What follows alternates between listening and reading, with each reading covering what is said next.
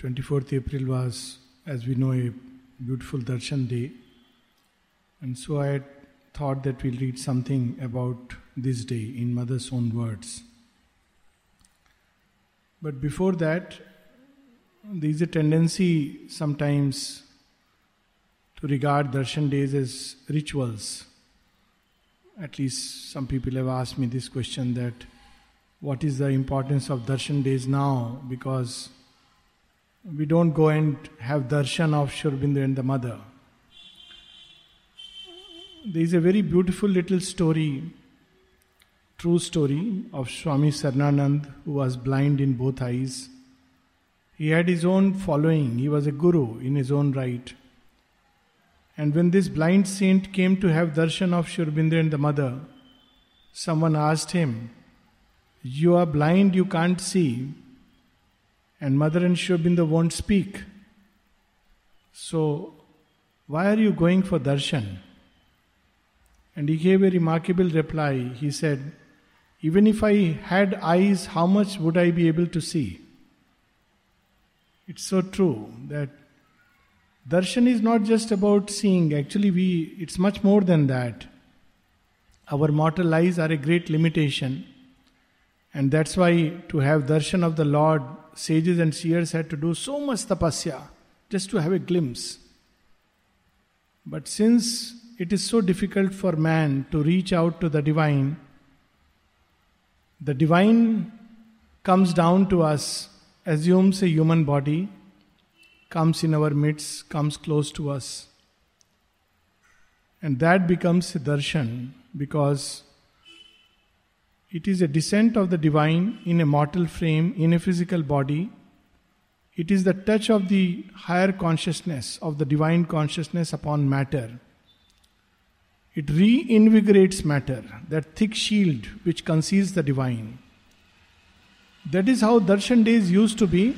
It started with Sri Aurobindo and the mother's darshan on their birthdays, particularly on their birthdays. We know that darshan day started in 1927 First darshan being 21st February, after Sri Aurobindo had withdrawn, giving the charge of the ashram to the mother. So the first darshan day was 21st February 1927. Then it continued. There were three darshans February, 15th August, and 24th November, the Siddhi day.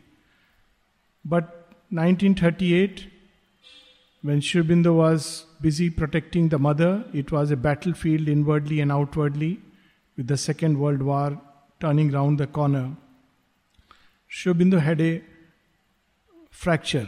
There is something very interesting that Sri Aurobindo sp- reveals about that. And initially, if we read through this casually, we don't catch it. But if we read it again, it hits us hard. So when Sri Aurobindo was asked about the fracture, he says something very interesting. He said, Till then, I had never experienced so intense a pain that could not be converted into Ananda. Now, basically, the divine is Ananda. Whatever comes into his zone of consciousness gets converted into Ananda. It's equivalent of Ananda. So, divine consciousness assuming a mortal body and going through the most intense possible pain, sudden pain, he said, For a few moments it was difficult for me to convert it into Ananda, and then, yes, I succeeded. Then it was like a kind of, even in that fracture, there was a triumph. It, Aurobindo used everything for a victory.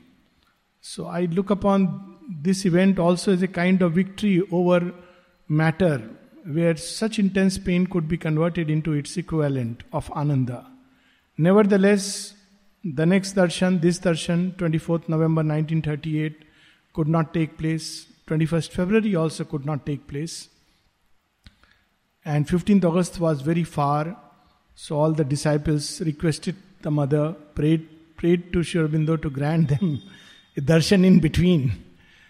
And very graciously, the 24th April was granted. So it is a special darshan, it's an act of grace so, 1938 onwards, this came to be included in the darshans, and since then, the darshans also changed. Eh, they were much shorter, Previously, people would bow for a long period or could do pranam two, three times, but then the darshans were more specific, more focused. For a few brief moments, they would stand and pass away. And yet, those few moments could create such a big upheaval and change in people's life. And that's because Sri Aurobindo reveals that secret that even before they were darshan days, on his birthday, there would be special descents. Sri Aurobindo would speak about it in 1909 after his release from Alipur jail. This is a darshan day. Now we call it darshan day, but Sri Aurobindo's birthday talk, where he says that these are days where there is a great progress and there are special descents. But these descents is not easy for human consciousness to assimilate. So Aurobindo and the mother's body were like something receiving these mighty descents and then channelizing it. It was more regulated. Even that was so difficult. People had to stand or move, only they could come within a certain limit. They couldn't get very close because it was so difficult. And people who had mentally imbalanced or other kinds of afflictions, very small children, they were not allowed because they can't contain, even though it was so much regulated. And that's what the mother says is the role of the avatar. He embodies the new consciousness. It's not that Sri Aurobindo and the mother had to achieve the supramental consciousness. But the difficulty was how to make matter ready and humanity ready to receive it. This was a big challenge before them. So these darshan days were like days when, like a Shiva, he would receive the Ganges, mighty influx, and then pass it on to earth and humanity, and hence the whole arrangement. This continues, though because of this descent and before the descent, there are there is often an upsurge even of dark forces. The mother has spoken about it. Sri Aurobindo has said these are days of special descents and special resistances. Sometimes the disciples would feel as if there is no joy, they would feel as if, you know, all kinds of problems coming up. And Sri Aurobindo said, yes, these are also days of special resistances. Sometimes we'll see that for no reason, just before Darshan Day, there would be a fight, there would be a quarrel, there would be a disturbance, as if that atmosphere, the mood in which we are to enter, is to be prevented. And even during the day. So this, these things happen. And the mother said that subsequently that these descents after the supramental descent manifestation take place more often and unexpectedly. So now it's like we have to be prepared for the darshan day any day. We don't know when this descent will take place and we have to be ready like Mira's famous bhajan where she says, Sunire mein hari avan ki awaj. So you know she is waiting or like Shabri, don't know which day Rama will come, don't know when Krishna will manifest maybe midnight, and we have to be so vigilant and receptive. So, this is just a little background. But 24th April assumes a very special day in, in the context of the darshan days and the events in the ashram. Mother has given significance to each of the darshan days. And for 15th August, she has said something amazing. It is a day of great amnesties when big errors are pardoned. Amnesty is when you are forgiven many things. It's like, you know, you may have committed huge crime, but you go to the president, appeal it, and president suddenly on 15th August or 26th January, it happens in, you know, in India. So they are pardoned. So they are released from jail. So 15th August is a day of great amnesties. So when many huge sins, they are all pardoned, they are set aside. The Lord cancels them. All the past mistakes are effaced. So for 24th April, she said it's a tangible sign of decisive victory over adverse forces. It was a tangible sign. Very strangely, if you look into the itihas, history of 24th April, there are many interesting events that has taken place on 24th April in the history of mankind. Right in the BC era, and at least two events are directly connected with mother. So one of them is when way back in Egypt, maybe some thousand BC, I don't uh, remember, very poor with dates, when uh, Queen Hatshepsut, who was a previous incarnation of the mother, assumed charge over the Pharaoh kingdom. She's a interesting lady Pharaoh, and she created many revolutionary changes within Egypt. We all know that she was a partial incarnation of the mother. It's because the crown prince was too young. So she is the one who actually managed. And she also opened a sun temple or the temple dedicated to Ra, the god sun, which is whose charter reads very much like Auroville. So this was an event which took place on 24th April, not 1920, of course. Another event which took place on 24th April was the siege of Troy. The Greeks entered into Troy. We know this event is also intimately connected with the mother and Sri Aurobindo. And of course, 1920, the mother's final return. So it's worth dwelling into this event. Why has the mother called it as the sure sign, the, the tangible sign? Because they are coming together. When they came together and met for the first time, mother had started the new manifestation. She had already received the new manifestation and she was waiting for a propitious spot and an ideal society where it could be manifested. So she started the new idea, Arya started, honesty society started, not honesty society, but a honesty business, some kind of a business. She started it right away. But earth is not ready, mankind is not ready. We cannot imagine the situation then. Even in 1920, 26 people asked Sri Aurobindo question, who is she? Why is she given such a place of importance? This was the kind of mindset of humanity. She's, it's not ready for a new creation. It, it understands traditional yoga, it understands ascetic yoga. The Arya was not yet there. So many things were there. And of course, the forces that act behind individuals also act at a collective level. The war came up to make sure that they cannot be together. And sure enough, Sri Aurobindo doesn't ask the mother to stay and she has to go back. The world is not ready. And then a whole range of experiences and situations and many things take place. And then she returns back. Everything ultimately arranges back and in a very interesting way. So let me read about that. But there is an interesting prelude to this conversation from the agenda let me see if I put the date. Right now, I, I don't see the date, but uh, well, it's from the agenda. I think it is October 10th, 1958. Here, the mother speaks about a book. She says, I wish I, I wrote a book on Sri Aurobindo. So, what kind of book mother will write? So, you know, it's good to see that. My book, mother is saying, my book, of course, would be what I have known of Sri Aurobindo and on a supreme level.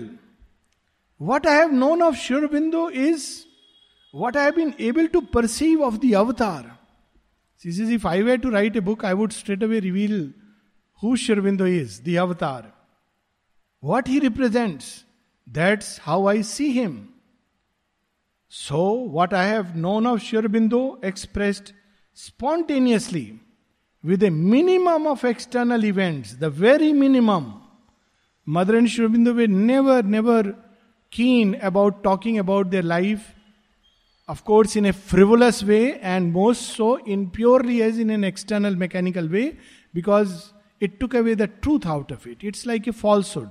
Because there is a truth behind each and every event, as we, we will see now in our own words. And if that is not given, then it becomes a kind of falsehood. So she says, ki minimum of this. But with all the experiences of our meetings, at that time this opened that. At that moment I realized this, or saw that, or felt something else. And then I was able to do such and such, and all of it was Sri I know it would create a furor if I wrote a book. Even the Divine Mother knows nobody is ready to accept such a book where one reveals Sri Aurobindo as an avatar. So she says, I know if I were to write such a book, it would create a furor.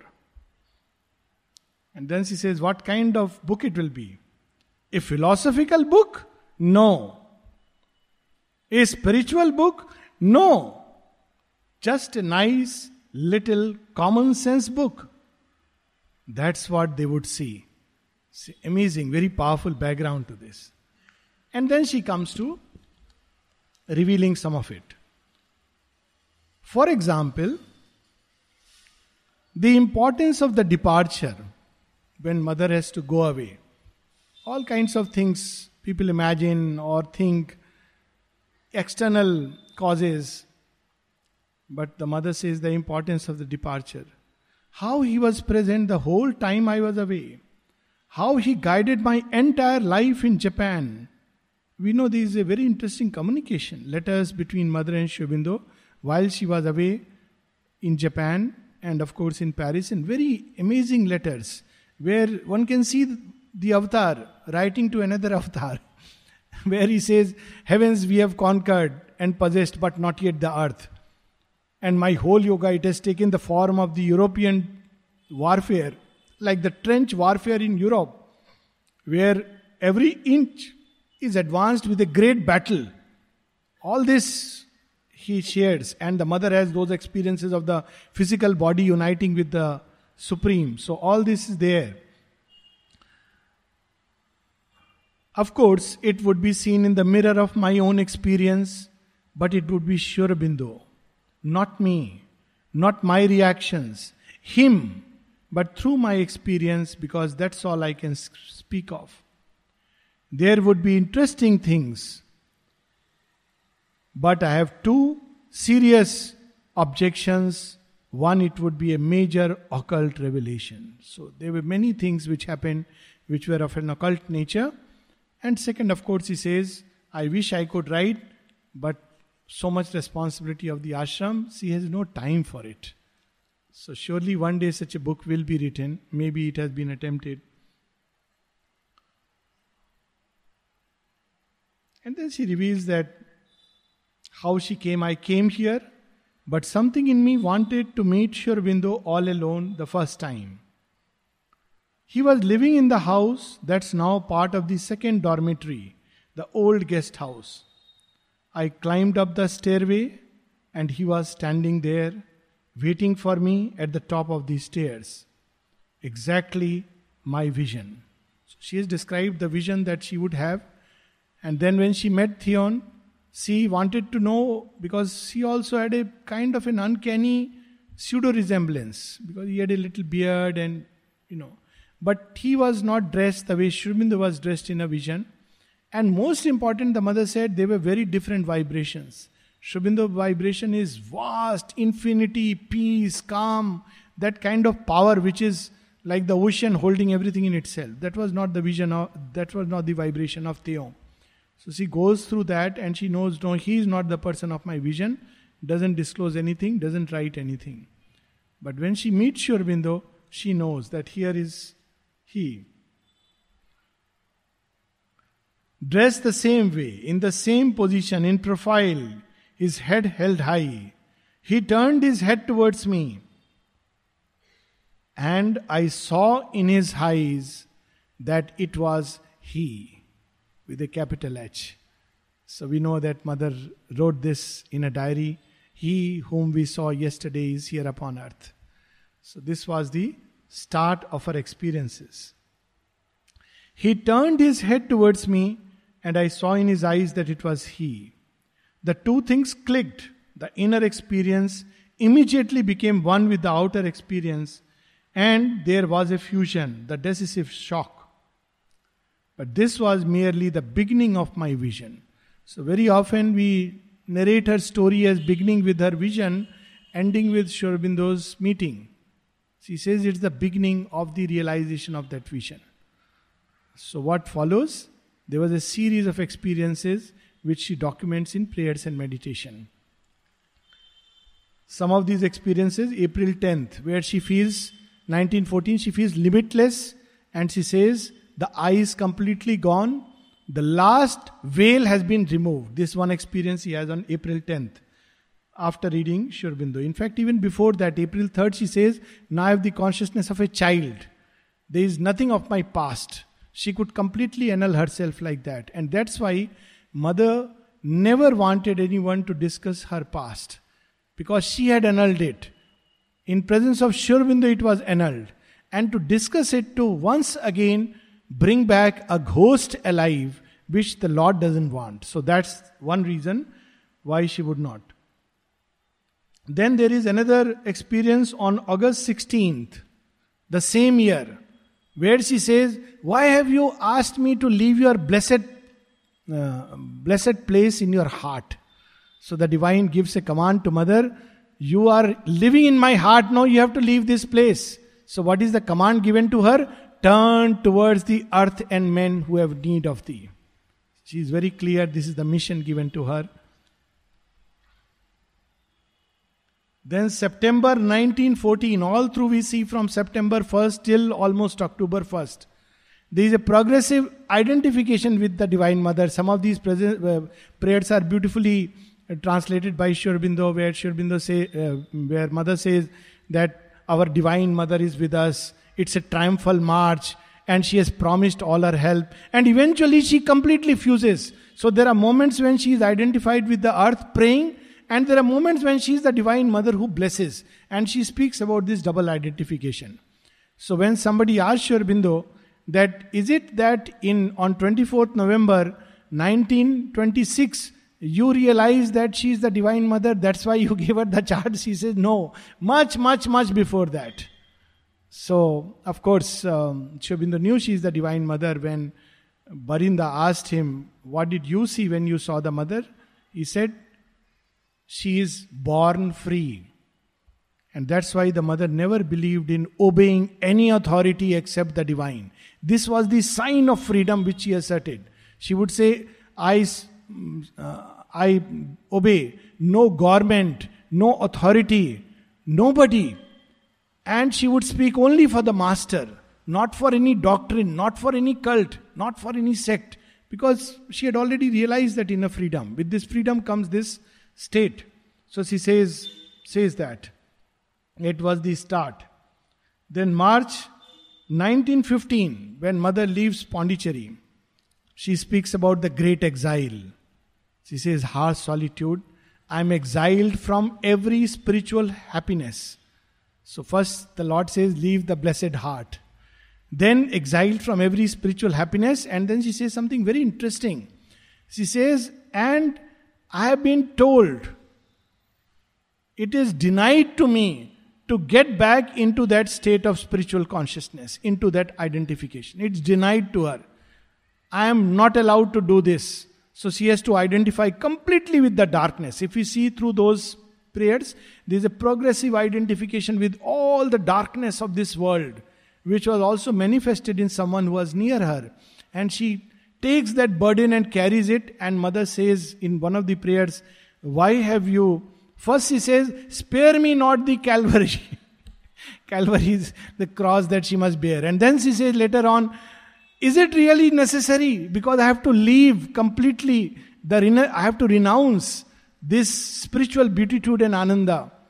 And then she accepts it. So she goes through series of experiences which are extremely dark and difficult and dangerous because that was the whole play of adverse forces in matter. What she has done, how she has done, that's a silent part of the story. But we know, have some glimpses when mother would visit the uh, people in the war who were dying or who were injured, and she would look into their eyes and see, oh, all this pain is preparing matter to be receptive to the divine force. She makes those observations. Then she offers her body in a holocaust. She says, All this battle that is going on, all the pain and anguish, may this come to me. Monstrous forces have swept upon earth, and all kinds of things. She has revealed only one small bit about the plague in Japan, but that is nothing compared to all the darknesses that she was grappling with. So she was fighting with the adverse forces throughout that period because she wanted to change them. A 10 month sojourn in Pondicherry, 5 years of separation, then the return to Pondicherry, and the meeting in the same house and in the same way did the end of the vision occur. So, the vision that she has seen earlier of Sri Aurobindo, whom she called as Krishna, ends when she comes back.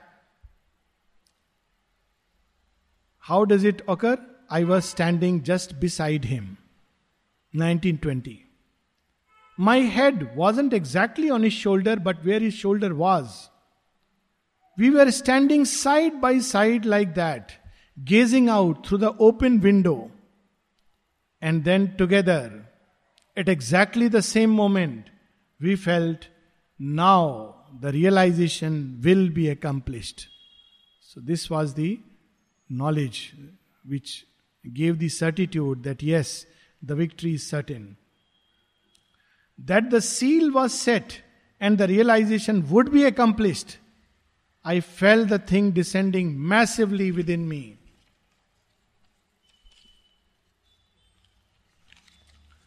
With the same certainty I had felt in my vision. From that moment on, there was nothing to say, no words, nothing. We knew it was that. So she had seen that great descent when he, she had the vision, and then when she comes back on 24th April 1920, she experiences the same descent, both of them at the same time, and they knew that this time the realization is going to be. But between these two meetings, he participated in a whole series of experiences of gradually growing awareness. This is partly noted in prayers and meditations. She is, of course, remove all the personal portions. But there was one experience I didn't speak of there. The experience where I say, since the man refused, I was offering participation in the universal work and the new creation, and the man didn't want it. He refused, and so I offer it to God. So I thought we'll read this prayer. It's a very, very powerful prayer. In fact, in prayers and meditation, we will see that after this prayer, the mother writes there, end of part one. It's an end of a whole series of experiences. So, this is the last prayer of that series, September 1st, 1919.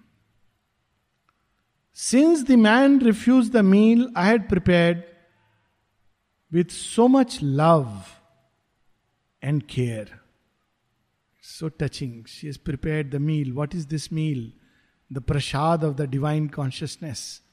She has brought down this higher consciousness and she wants man to taste it. Just have a taste of this and you would know what is what I have got for you. I invoke the God to take it. She has prepared the meal. Someone has to take it to be ready.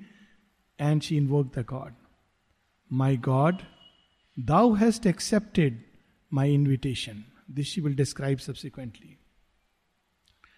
Thou hast come to sit at my table, and in exchange for my poor and humble offering, Thou hast granted to me the last liberation. Till then, she was carrying this burden of darkness which she wanted to transform. And man, carrying this inconscient, is refusing. He says, No, we are very happy with our ways. We want you, but to give us what we want, not what you can give to us, because that has no value for us. So man refuses it, but God comes. My heart, even this morning, so beauty with so heavy with anguish and care, my heads are charged with responsibility, are delivered of their burden. Now are they light and joyful as my inner being has been for a long time past. So, the most outer consciousness which was bearing that burden. My body smiles to thee with happiness, as before my soul smiled to thee. And surely hereafter thou wilt withdraw no more from me this joy, O my God, for this time I think the lesson has been sufficient. I have mounted the Calvary of successive disillusionments.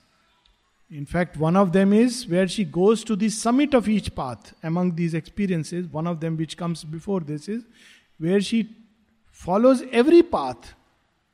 All the various types of yoga. People ask, Oh, is there a book on bhakti yoga, gyan yoga, karma yoga, the way it is standard? These are all traditional ways seen by the mind, divisive mind. There is no two different or three different or four different. That's how sects are formed. There is one yoga, and that is the yoga that the divine is doing upon earth and in man. And there is another yoga we can do, and that is best word in Hindi is Saha Yoga. Mother has used the word collaboration. Divine does the yoga, we can do Sahi Yoga. We can collaborate in the process. And all this bhakti, karma, jnana, Raj Yoga, Hat Yoga, and now many more, as I said, hot yoga, cold yoga, all kinds of yoga, heart lotus yoga, Mani Padma yoga, God knows what all yoga have come in the market.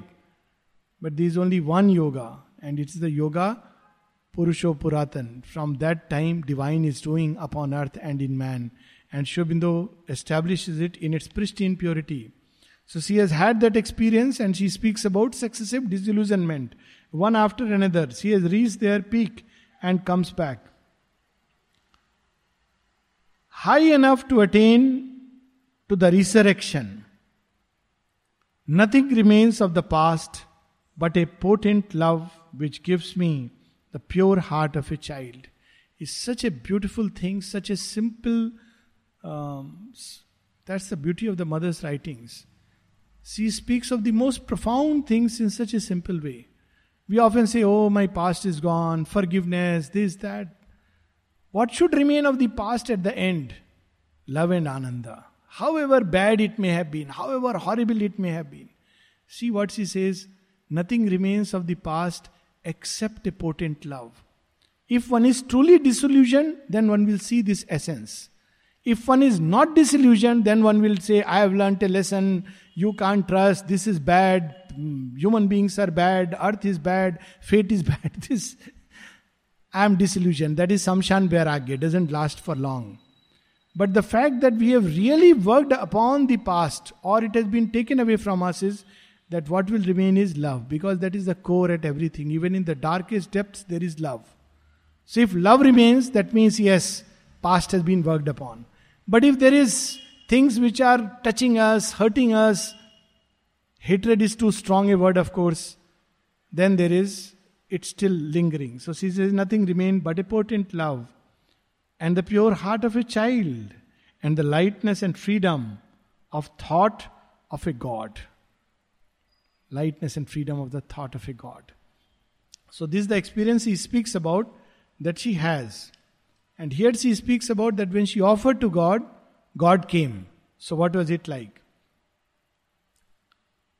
So, that experience she is describing that it was concrete to the point of being physical.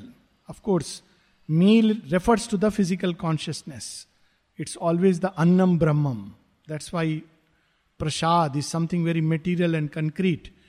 It is manifesting the divine in matter, that is its significance. That's the significance, incidentally, of dining room food. It is manifesting the divine in matter, prasad. It happened in a Japanese country house. She had number of experience in Japan. Before this experience, there is another one where she looks into the street sees a woman walk and sees the divine in it. Looks inside a house, then she looks at a child playing at the feet of a woman who is wearing a kimono and playing a musical instrument, and she sees the divine in the child, the instrument, the woman, and she sees the divine everywhere. This is an experience the mother documents. But this is another one in Japanese country house where we were living near a lake. There was a whole series of circumstances, events, all kinds of things a long, long story like a novel. She has not revealed this. Obviously, we are not ready. But one day, I was alone in meditation. And then she describes what is this meditation. She says, uh, not the way it's understood, but concentration of consciousness, which come upon abruptly and seize the entire being. And I was seeing, you know, that I was I had taken on the conversion of the Lord of falsehood. So she had descended into the darkest darkness that I am going to convert this fellow. This is the task given to me, and if this fellow gets converted, human beings will be free because he is the bur- burdening influence on our life. And it doesn't work out, it doesn't happen. So she says, I had taken upon the conversion of the Lord of falsehood. I tried to do it through an emanation incarnated in a physical being. And the greatest effort was made during those four years in Japan. These are in mother's words, so we can read it directly. The four years were coming to an end with an absolute inner certainty that there was nothing to be done. Whatever she had to do, she had done. With all her occult and spiritual powers at her command, she had tried. With the most powerful love with which she was identified, there are beautiful experiences of that. She had poured that love, but it didn't work out. That it was impossible, impossible to do it this way. What would be the way? The supramental manifestation. That's why um, when Dilip Kumar Roy wrote to Sri that I am drawn towards love and ananda of Krishna, and he says to bring down the divine love and ananda is our goal also.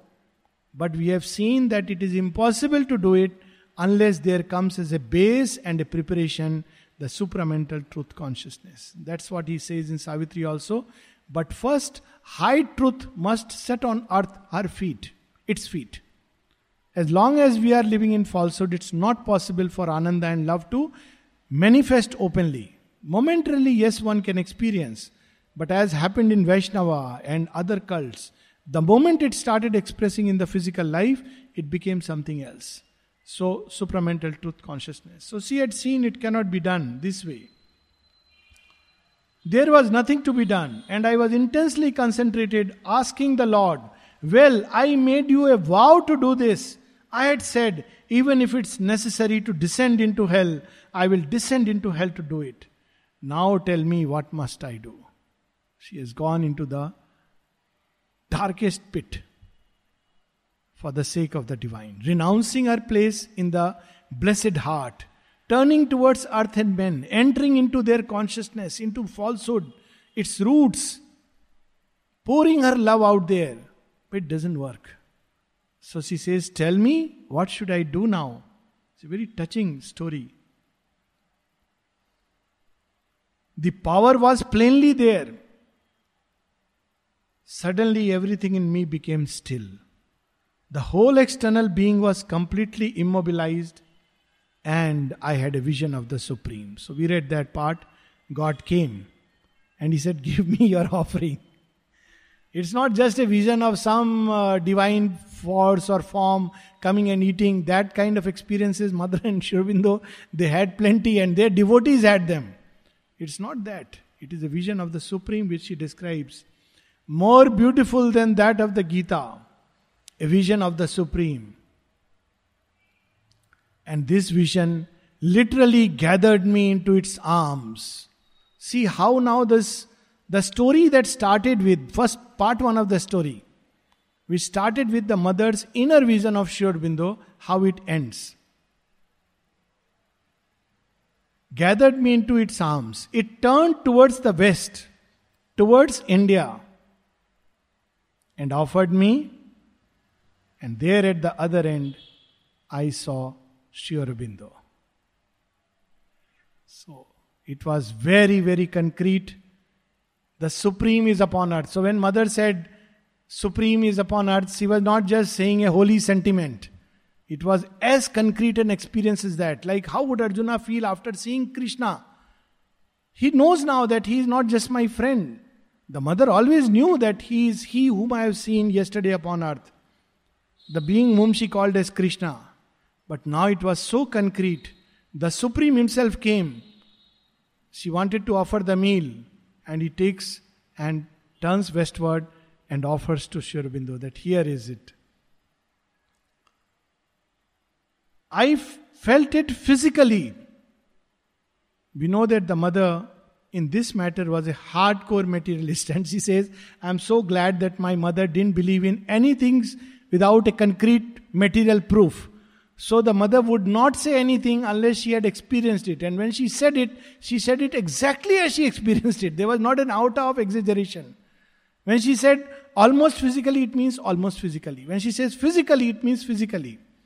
Like she says that when she was nearing Pondicherry, when she was coming the second time, she says 10 nautical miles. And then she says not kilometers, 10 nautical miles. I think one nautical mile is 1.6 kilometers. I may be terribly mistaken in this, but it's definitely more than a kilometer. It's a very old memory. and there she experienced the atmosphere of Sri Aurobindo, the same peace, light, vastness. Someone is nodding, so I take it that I am right. 1.6 kilometers. Okay, that's good. So she felt it 10 nautical miles. My eyes were closed. I felt it physically. I saw, saw. My eyes were closed, but I saw. And then she says, Twice I have had this vision of the Supreme, once here in Japan, much later, but this was the first time. So once he had in Japan the first time, but later on she had in Pondicherry, because she is describing in Pondicherry. She says, Once I had it here, but once I had in Japan, and that was the first time she had a vision of the Supreme. Ineffable, something which one cannot describe. It was as if this immensity had reduced itself to a rather gigantic being who lifted me up like a wisp of straw and offered me. So she sees that immensity assuming a, and that's why Sri speaks that immensity was exceeded by a look. A face revealed the crowded infinite. He has described for the Divine Mother, for what Divine Mother has seen. When he describes pursuit of the uh, unknowable, it's amazing. All disguises fail and fall away. Even soul appears as if it is nothing. It will vanish. And then he sees the Lord of life on two stupendous wings. So, that vision of the Supreme. Not a word, nothing else only that, then everything vanished. The next day, we began preparing to return to India. She didn't say anything, but started, the process started. Someone told her that we will go back to India. And the process started. Let's get the ticket, the visa, and everything started. It was after this vision, when I returned from Japan, that this meeting with Sri Aurobindo took place along with the certainty that the mission would be accomplished. This is the great, that's why Mother has used the word tangible sign of the victory over adverse forces. She had tried, these forces would not allow her to come. And she speaks about the last liberation, the liberation of responsibility. She is the divine mother. How can she Human beings, okay, we can give our responsibility to mother. How can she, she, she has to do it. And then the Supreme comes, takes it away, and says, This is how it will be done with Sri Aurobindo. It's another way to do it. And together they have to do it. This was all this was clear in a flash. And then she says, This can be this can all be narrated in a very simple way. She wants this to be narrated. She doesn't want this not to be shared. These things are not metaphysical. It involves occultism, of course, but it's utterly concrete and simple. Things a child could understand. And these are the real milestones of the whole story. So, this is the 24th April and it's so each of these darshans, we suppose, we believe, we have faith, and surely one can experience it with the eye of faith. That which happened at a point of time, the decisive action of the Supreme, which took away the entire burden of darkness and suddenly placed her right next to Sri Aurobindo, I suppose is an event which takes place in our own life also. All the darkness, the falsehood that comes in the way between us and the, and the Lord is suddenly removed. And the mother brings us close, intimately close to the Lord and her. That is the significance of 24th April. So we'll just stop here, continue next week.